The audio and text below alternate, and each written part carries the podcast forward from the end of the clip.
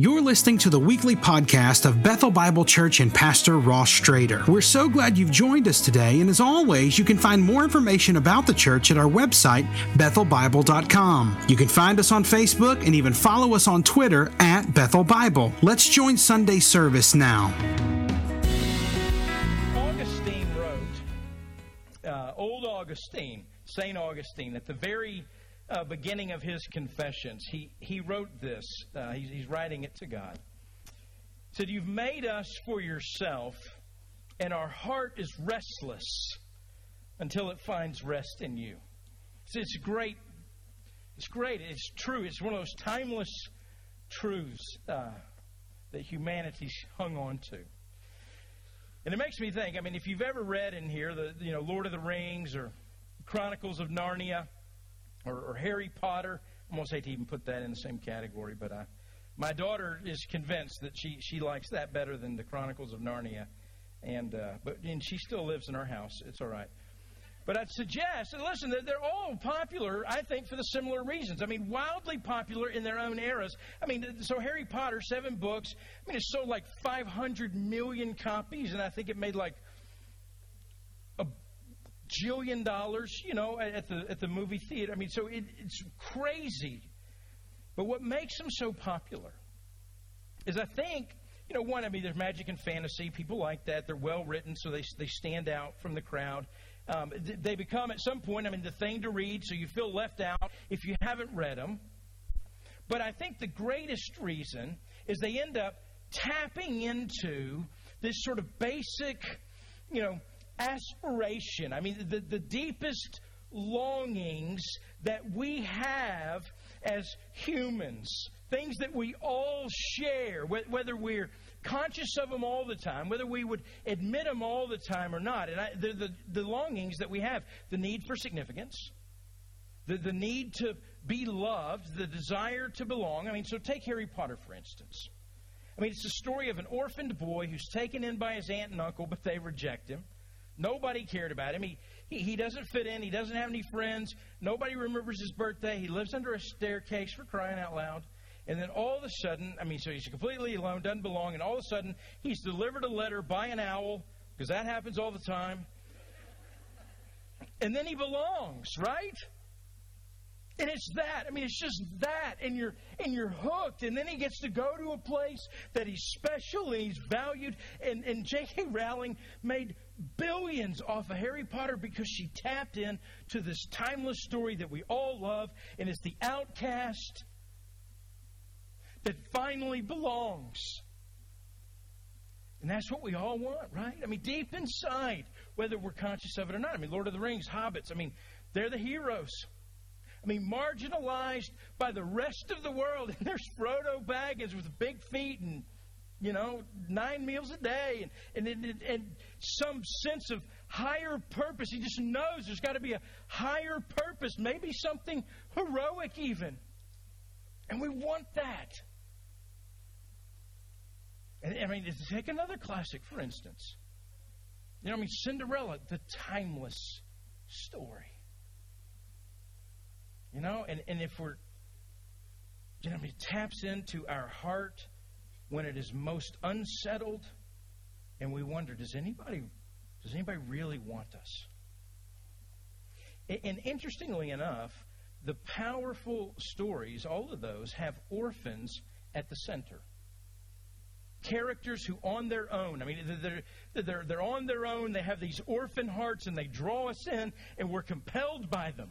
And, and the truth is i mean we love the orphans in these stories but it is hard to be one. And as a church, over the last several weeks, we, have been studying uh, the letter that Paul, the Apostle Paul, wrote to the churches of, of the Galatian region together, the, the, the letter Galatians. And you picked a great day to be here because what we're looking at today, Galatians chapter 4, one theologian J.I. Packer. He calls it the climax of the whole Bible. This this uh, this topic that we're looking at today, because Paul's going to explain that before God spoke a word of creation, He planned your adoption as his child. I mean, really, everything else in Galatians has been leading up to this. What Paul's been doing, he, he's been addressing kind of these two competing philosophies in life. I mean, these two narratives, these two competing world views. And, and they're just as relevant today as they were 2,000 years ago. Narratives that address these fundamental questions that we all have. I mean, who are you? Who are you? And, and why are you here? And, and there's and there's two answers that Paul's been wrestling with. That there's an answer that that these that these teachers that have come in behind Paul that have been trying to tell the church, no, no, no. Paul, Paul gave you one answer, which, which was the gospel of Jesus, and, and these other teachers have come in and given another answer. So look, Jesus is fine; he's a good start, but but there's all these other things that you have to do. And so Paul's been wrestling with this. And so, what I want to do is, I, we're going to look at Galatians 4. I'm going to begin reading in verse 1, and I'm going to read through verse 7, and then we're going to go back and talk about it. And I specifically want to look this morning, and I, I want to talk about adoption. And we'll get through the first couple of verses, and then we'll, we'll kind of linger in the last few verses in our time this morning. And so, here's, here's how uh, Paul writes this, uh, picking up in chapter 4, verse 1. He says, I mean that the heir, as long as he's a child, is no different from a slave, though he's the owner of everything. But he's under guardians and managers until the date set by his father. In the same way, we also, when we were children, were enslaved to the elementary principles of the world. But when the fullness of time had come, God sent forth his Son, born of a woman born under the law, to redeem those who were under the law so that we might receive adoption as sons. And because you're sons, God has sent the Spirit of His Son into our hearts, crying, Abba, Father. So you're no longer a son, or uh, no longer a slave, but a son. And if a son, then an heir through God. So, Paul, he, he's going to draw on this metaphor of adoption. It's a legal metaphor. Uh, everybody knew about it in the culture of the day. He says we've been adopted. And it's the word he uses. Five times that word shows up in the New Testament. And every time Paul writes it, he writes it to a Roman audience, and, he, and, and they know what it is that he's talking about.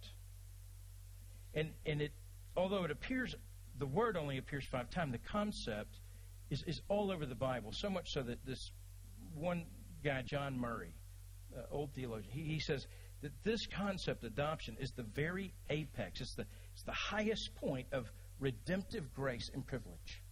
It's the greatest privilege that God gives us. In verses 1 and 2, so Paul's doing, he, he's giving this illustration. Here's an heir, he's underage.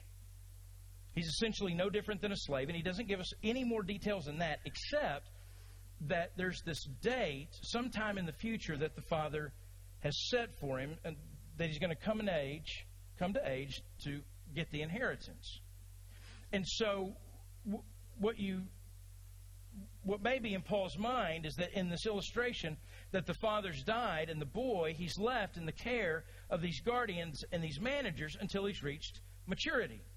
So, in the meantime, this this property that's that's his, but it's not his, is is overseen by these managers, these trustees. He doesn't have any say over it, and he's and he's uh, the the essentially cared for and treated like a slave, even though he knows he's more than that. There's not anything he can do about it.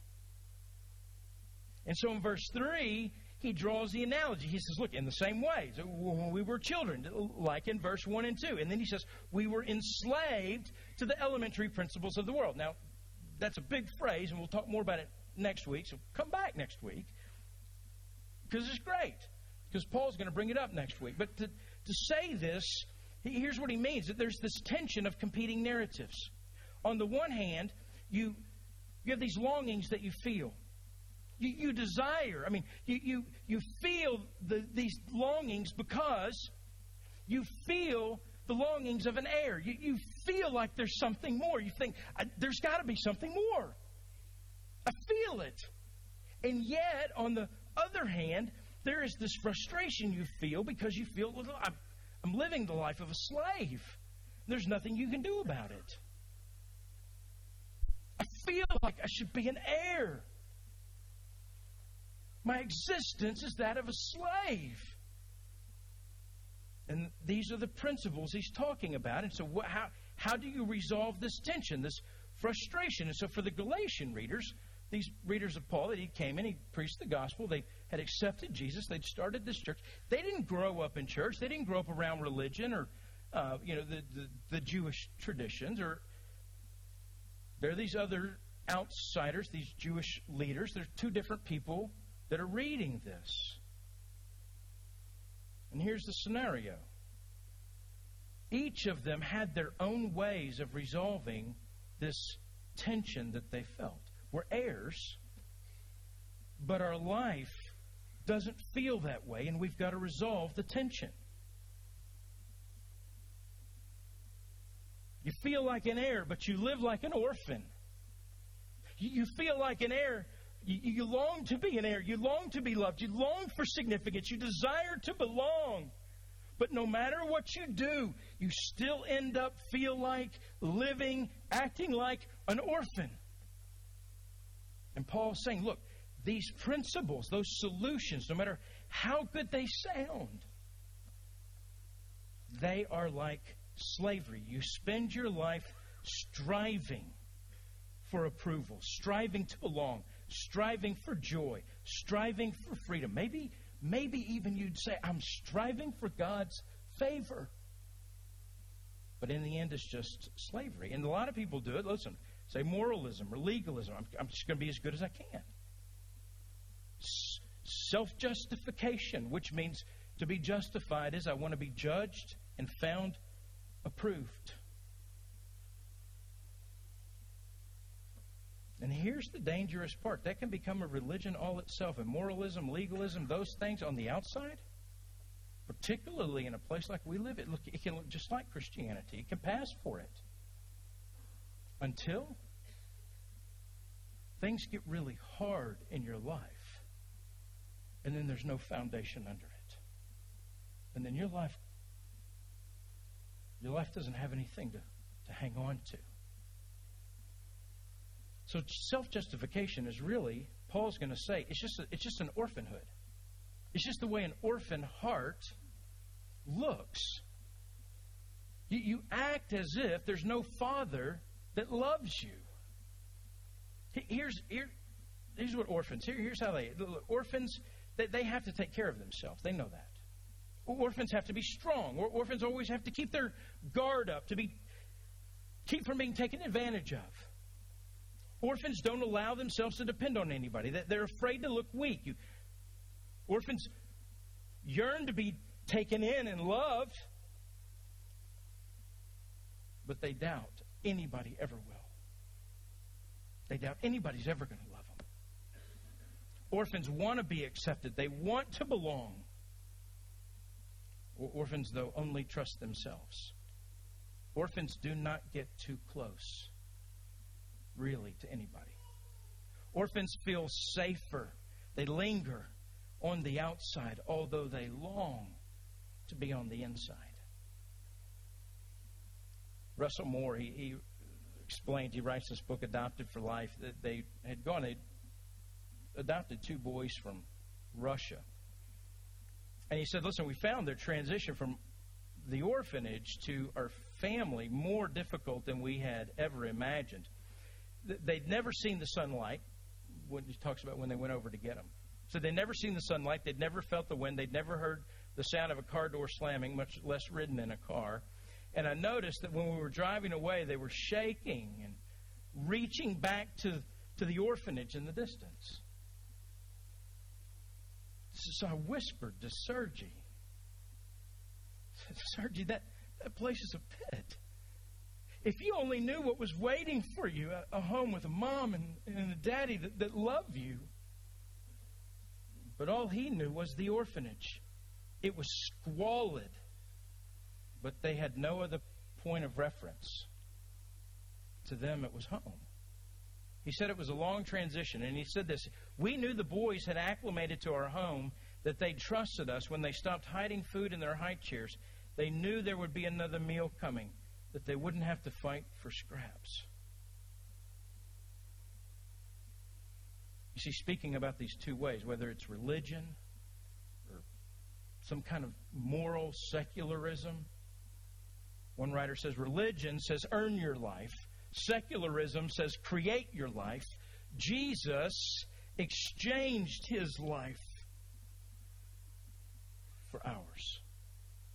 And that's what Paul says here. Look at verses 4 and 5. But when the fullness of time had come, God sent forth his Son, born of a woman, born under the law, to redeem those who were under the law so we might be, receive adoption as sons. Verse 4 begins with but. It's this great contrast. This is what you were, but, but. And then verse 5 ends with so that we might receive adoptions as, as sons. All that God did, He did so that we might receive adoption as sons. So, what is adoption? Well, quickly to understand it. So, it's different than what we might think of it. it we adopt children, small children in our culture, little children. In the Roman world, when Paul was writing, it was usually adoption of an adult, an adult male. That's the setting. A man, he was the head of a household, the head of an estate, and if he didn't have an heir, a male heir, and he was um, and wasn't didn't have a prospect of a male heir, what he would do, so instead of that when he died, his estate being broken up, he would adopt an adult male, probably a, you know a young man. And he'd see a man, generally, you know, one he admired, and he'd go to him and he'd say, Listen, I want to make you my son. I want to adopt you so that everything I have will become yours. So the rich man would go to adopt his heir, and then, then these things would happen immediately. They would happen legally. It was binding. First thing is, all that the new son's, um, uh, all the new son's old obligations were canceled. All the debts canceled. All the legal obligations were gone. No longer does he owe anybody anything but his new father. Secondly, the son becomes immediately as wealthy as his father. He immediately gets his father's name, immediately becomes the heir of everything the father has. Thirdly, the father becomes liable for everything the son does. If he does something dumb, the father pays. Something ridiculous, the father makes up for it. Lastly, the son now has all the responsibilities of carrying the Father's name. Wasn't necessarily, and that's you know the legal. It wasn't a change of nature. It was a legal change. It was the highest possible privilege, honor to be bestowed upon somebody. And so, how does it happen? And Paul tells us when the fullness of time had come. It's another way of saying that, look, there is an author behind every moment of history that has taken place. It's not haphazard. The unfolding of events God has planned. And in the fullness of time, God sent his son, born of a woman. This is the scandal of the incarnation. That the one who made the world stepped into the world he made, into Bethlehem 2,000 years ago, through the womb of a teenage girl named Mary. And in the fullness of time, God sent his son, born of a woman, born under the law. God became a human and subjected himself to all the limitations and hardships of human experience. And why did he do it? The Bible says over and over and in this passage so that he could redeem us. To redeem. It means to buy back out of debt. Because as human beings, we needed the redemption because we could not redeem ourselves. See, he came to assume our debt, to take his debt onto himself. because our debt is a debt of sin. And it was too great for us to pay. Too great a debt for us to ever see. We sinned, we fell short of the glory of God. His glory, His holiness, His perfection. Our sin keeps us from entering into His presence. So we're sinners. We're stained with sin. And we couldn't survive the presence of God. The Bible says God is a consuming fire. We would be we'd be burned up. And there's nothing we could do to clean ourselves or wash ourselves or pay the debt. And so we there's not even anything we could do to ever even get to God's presence. And so while we have this longing, man, we're stuck on the outside. We are orphans. And so, despite all we may do, there's nothing we can do.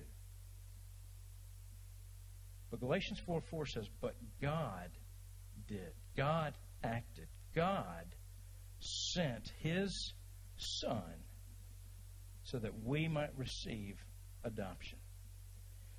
In the way He did it, the Bible says this God sent His Son, and the way He redeemed it was He sent His Son to become who we are. And the most radical thing that the Bible says in 2 Corinthians 5:21 is who we are. It says he sent his son and that Jesus became sin.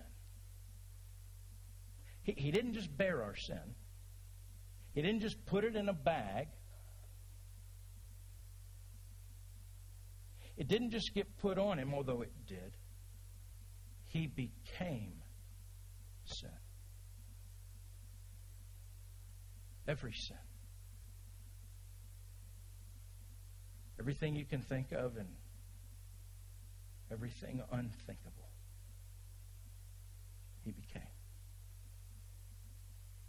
And then Jesus was nailed to a cross and was crucified, became a curse was cast off and died the death we deserve. Why? To pay our debt. And three days later, he rose again.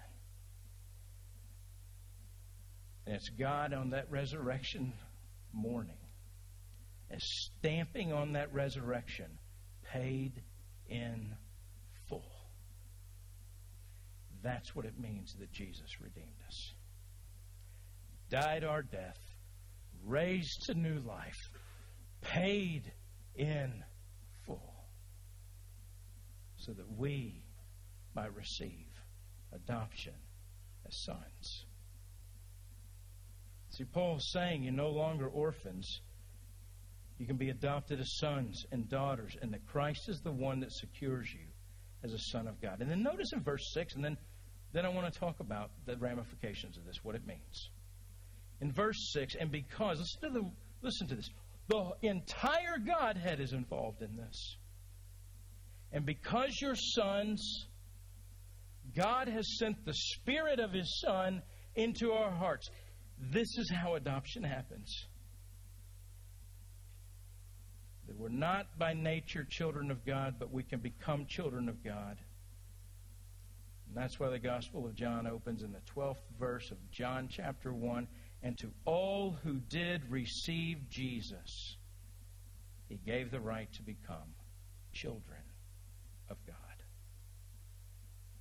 And when you receive Jesus, it says when that happens, God sends the Spirit of His Son into our hearts, crying, Abba, Father.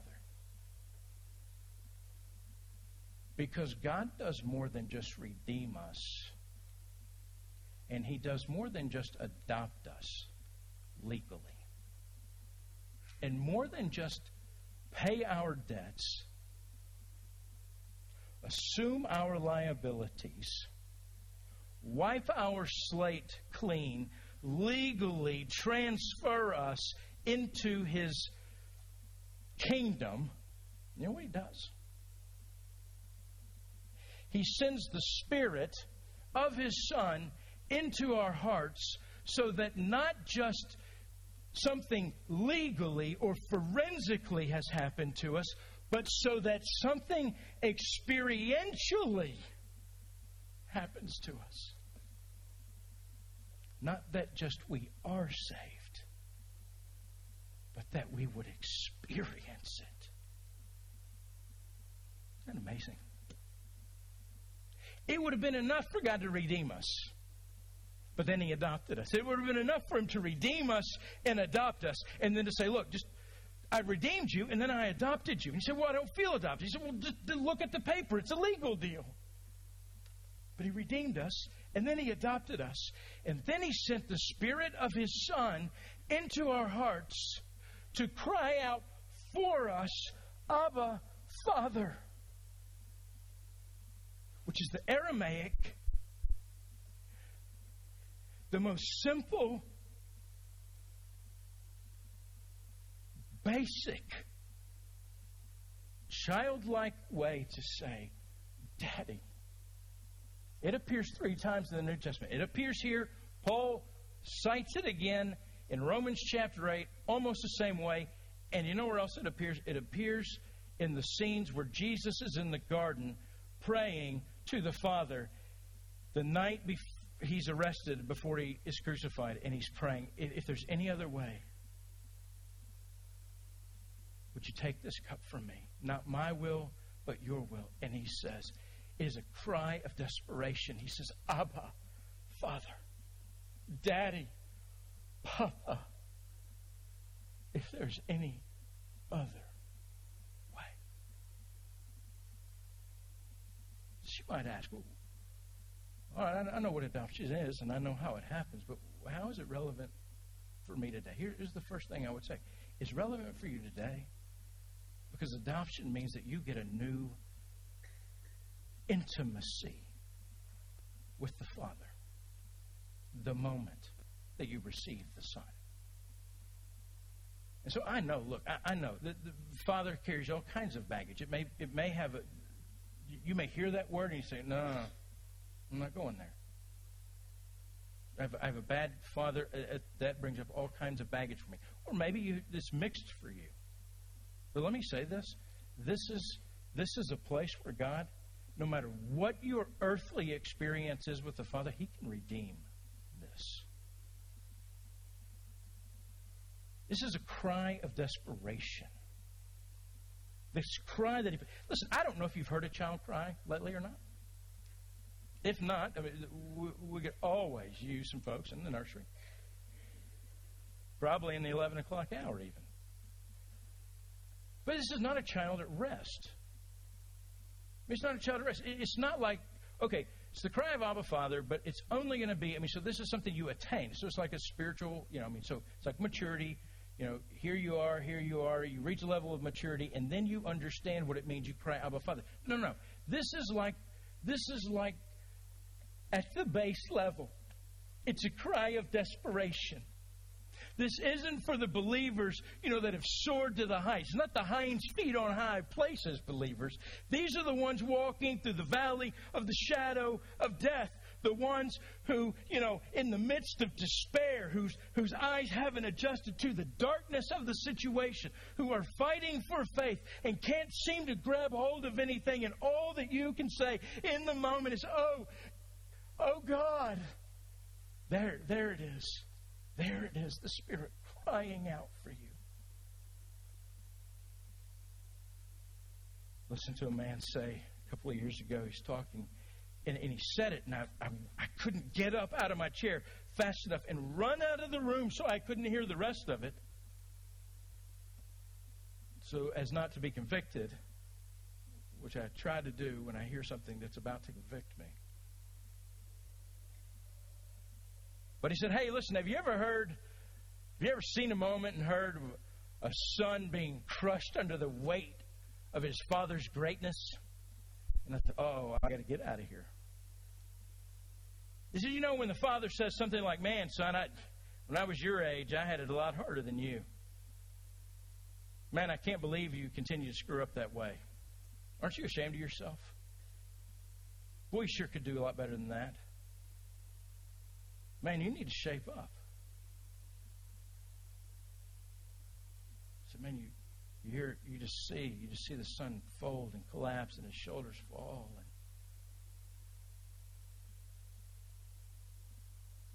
he said, man, isn't it good to know we don't have a father like that? The glorious weight of our father's not like that.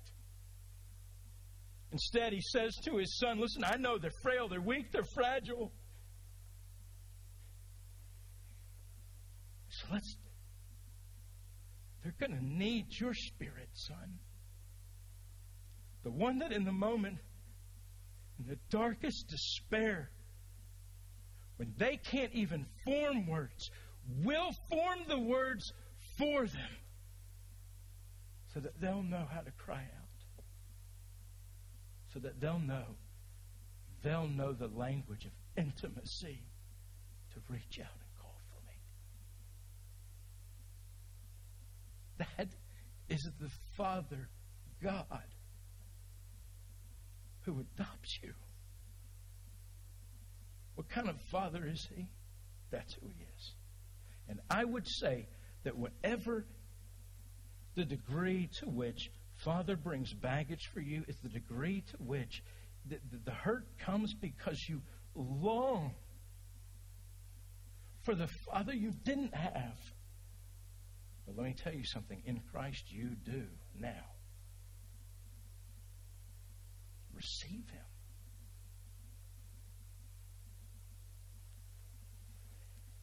The second thing I would say that you receive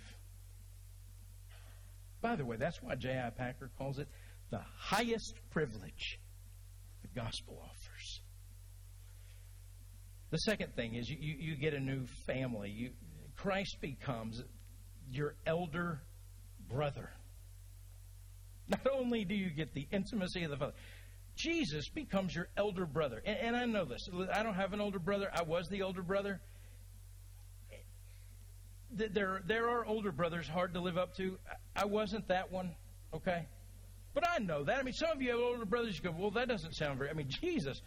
I mean, for crying out loud, that's. I mean, that's kind of a tough act to follow. That's not what we're talking about here. We're talking about the brother that came to rescue you.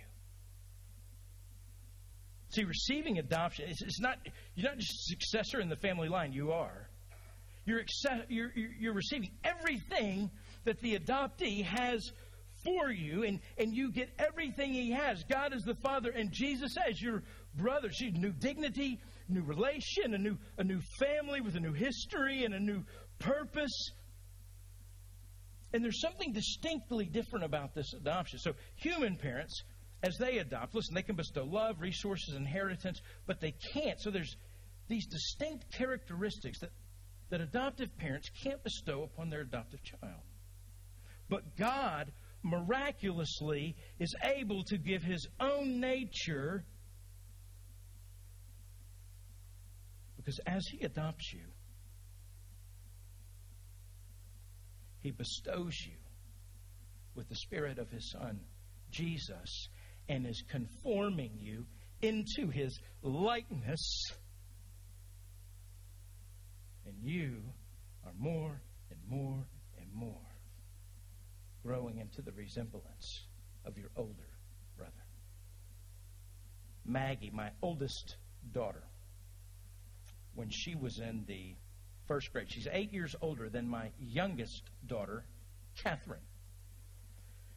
And so she's in the first grade. We're in Wichita, Kansas, and um, it's before Catherine was born. It's in fact before Catherine was ever even a thought, actually. And so she's in the first grade, and in first grade they were giving her this writing prompt. She's sitting there in school, and they, they give her a writing prompt, you know, that they do, and so she's supposed to write this thing, draw a picture, and then write the thing. And we just found it this weekend. We were going through some old stuff and found this thing, and thought, oh my gosh, this is this is so great. So we're going to frame it and auction it um, starting at thousand dollars. John, you, you can put that up there. So starting at thousand dollars, um, the silent auction. So don't you know? Don't worry about that. But here, here's the writing prompt. It says, "Imagine that you could follow a rainbow to its end. Write about what you would find there." Here's what she says I would find a little sister because I really, really want one. And I want her to look just like me. I don't know if you've seen my two daughters, but they look just like each other. And you know why? Because they're sisters. That's what they do. You know what Jesus says? One little brother, one little sister. I want him to look just like me. And he came for you. Well, the last thing I would say, and this is where I want to spend just a minute. And this is where you, you might not expect me to go on an Easter Sunday, okay? You listen, you have a new intimacy with the Father. You can cry out, Abba, Father. And Jesus, your brother, came for you. And, and, and I want to say this. Here's the third great privilege that begins right now when you receive Christ. Receive adoption and become a child of God. And this, I think, is maybe the most important of all of them, and particularly if you're a skeptic in here this morning. Because if I don't deal with this, you, you would question my intellectual honesty here today. And so I would phrase it like this You receive a new purpose that, and I would say it this way, that eliminates looking to earth for your security. And I want to tell you why that's so important. Because, see, here on a Sunday morning, man, we can talk about, man, the intimacy with God, and that is phenomenal, and that is, that is precious treasure. And that Jesus, our brother, rescued us. And we're being conformed into his likeness. And that, that is glorious.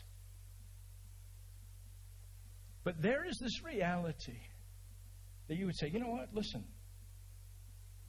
I, get it. I mean, adopted, and that sounds great, and that, that's inspiring. But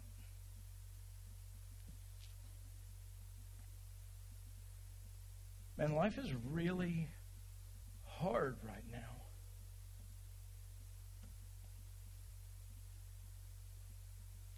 And you know, the reality is there's a lot of pain and suffering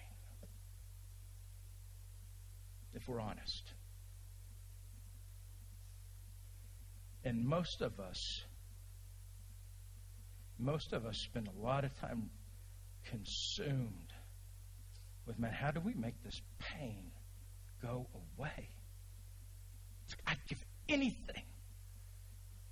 I just make it go away.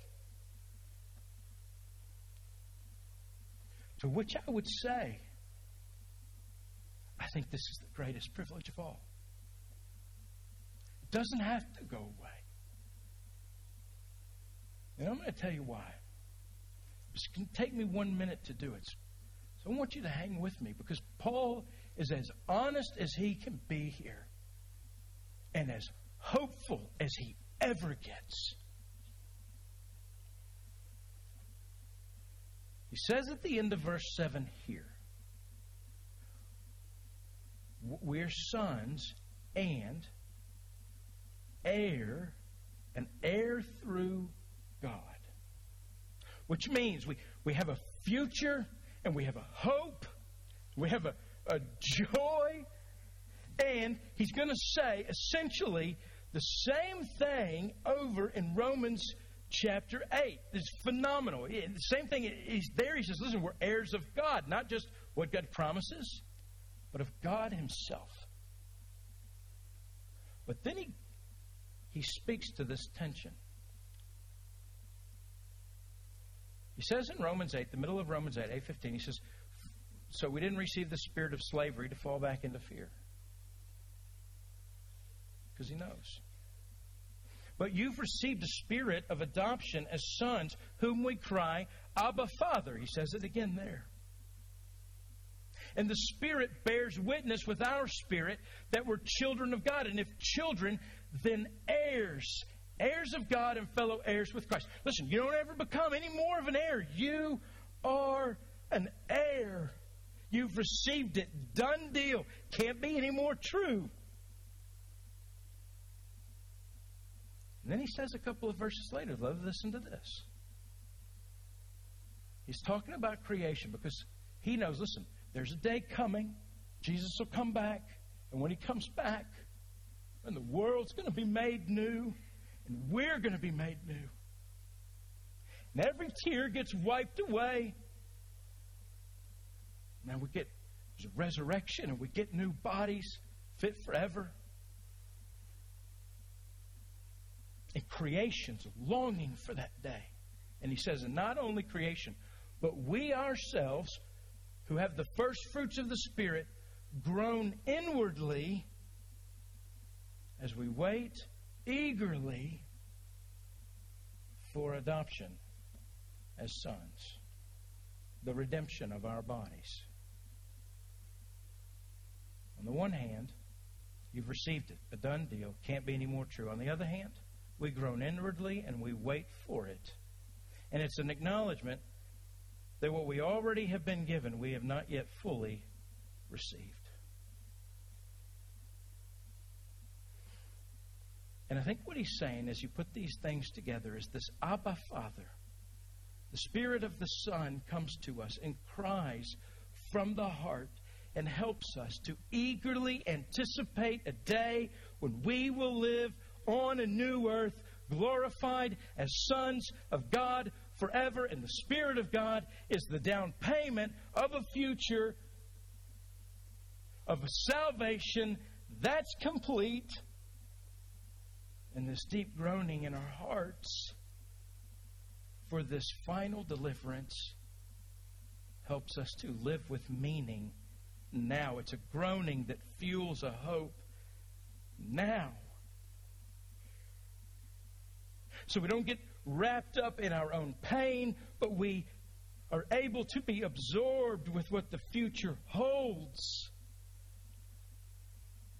We can experience a longing instead of it bringing frustration. We can be confident and secure and assured, knowing the promise of Jesus I'll never leave you and never forsake you. Because His very Spirit has been sent to our hearts to indwell us. So we have this viewpoint that throws this shadow on what the world has to offer. We don't have to turn to the world for comfort. We have it. C.S. Lewis said it this way Our Heavenly Father's provided many delightful ends for us along the way on the journey, but He takes great care to see we don't mistake any of them for home. There's this longing for home, a deep call in the human spirit for more than life can provide, an itch that we cannot scratch, and it's a part of God's plan. It was when I was happiest that I longed the most. The sweetest thing in all my life has been the longing to find the place where all the beauty came from.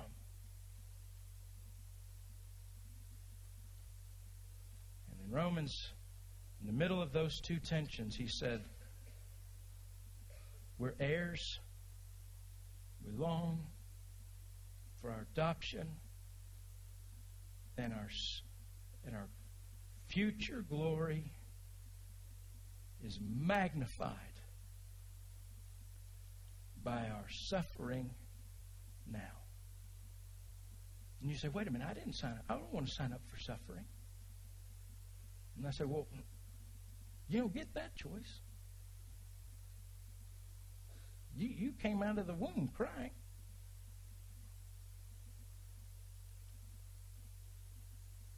Bible says that God allows suffering to come into our lives and uses it, even uses it, and that our Abba Father uses it to strengthen our hope. It doesn't give us all the answers to suffering.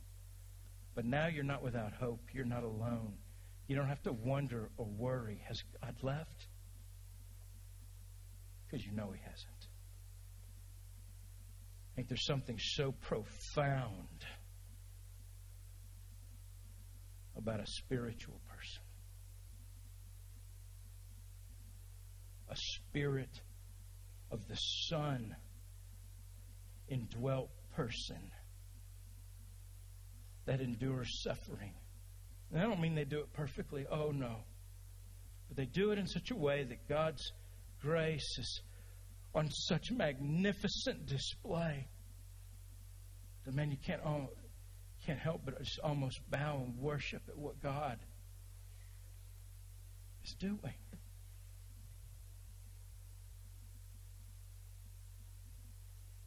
Because there's meaning to come. I'll tell you, I, will share this with you. I, I lost a such a dear friend this week. And uh, is is been a heavy thing for me, which maybe is why I feel like I want to be honest with you about the tension. Um, and man, they love the Lord, and I'll tell you, I don't know what they would have done otherwise. And they would never have chosen it. I'll tell you, they would have never chosen the suffering, even up to, to last Thursday. But I'll tell you this they, would, they wouldn't trade it.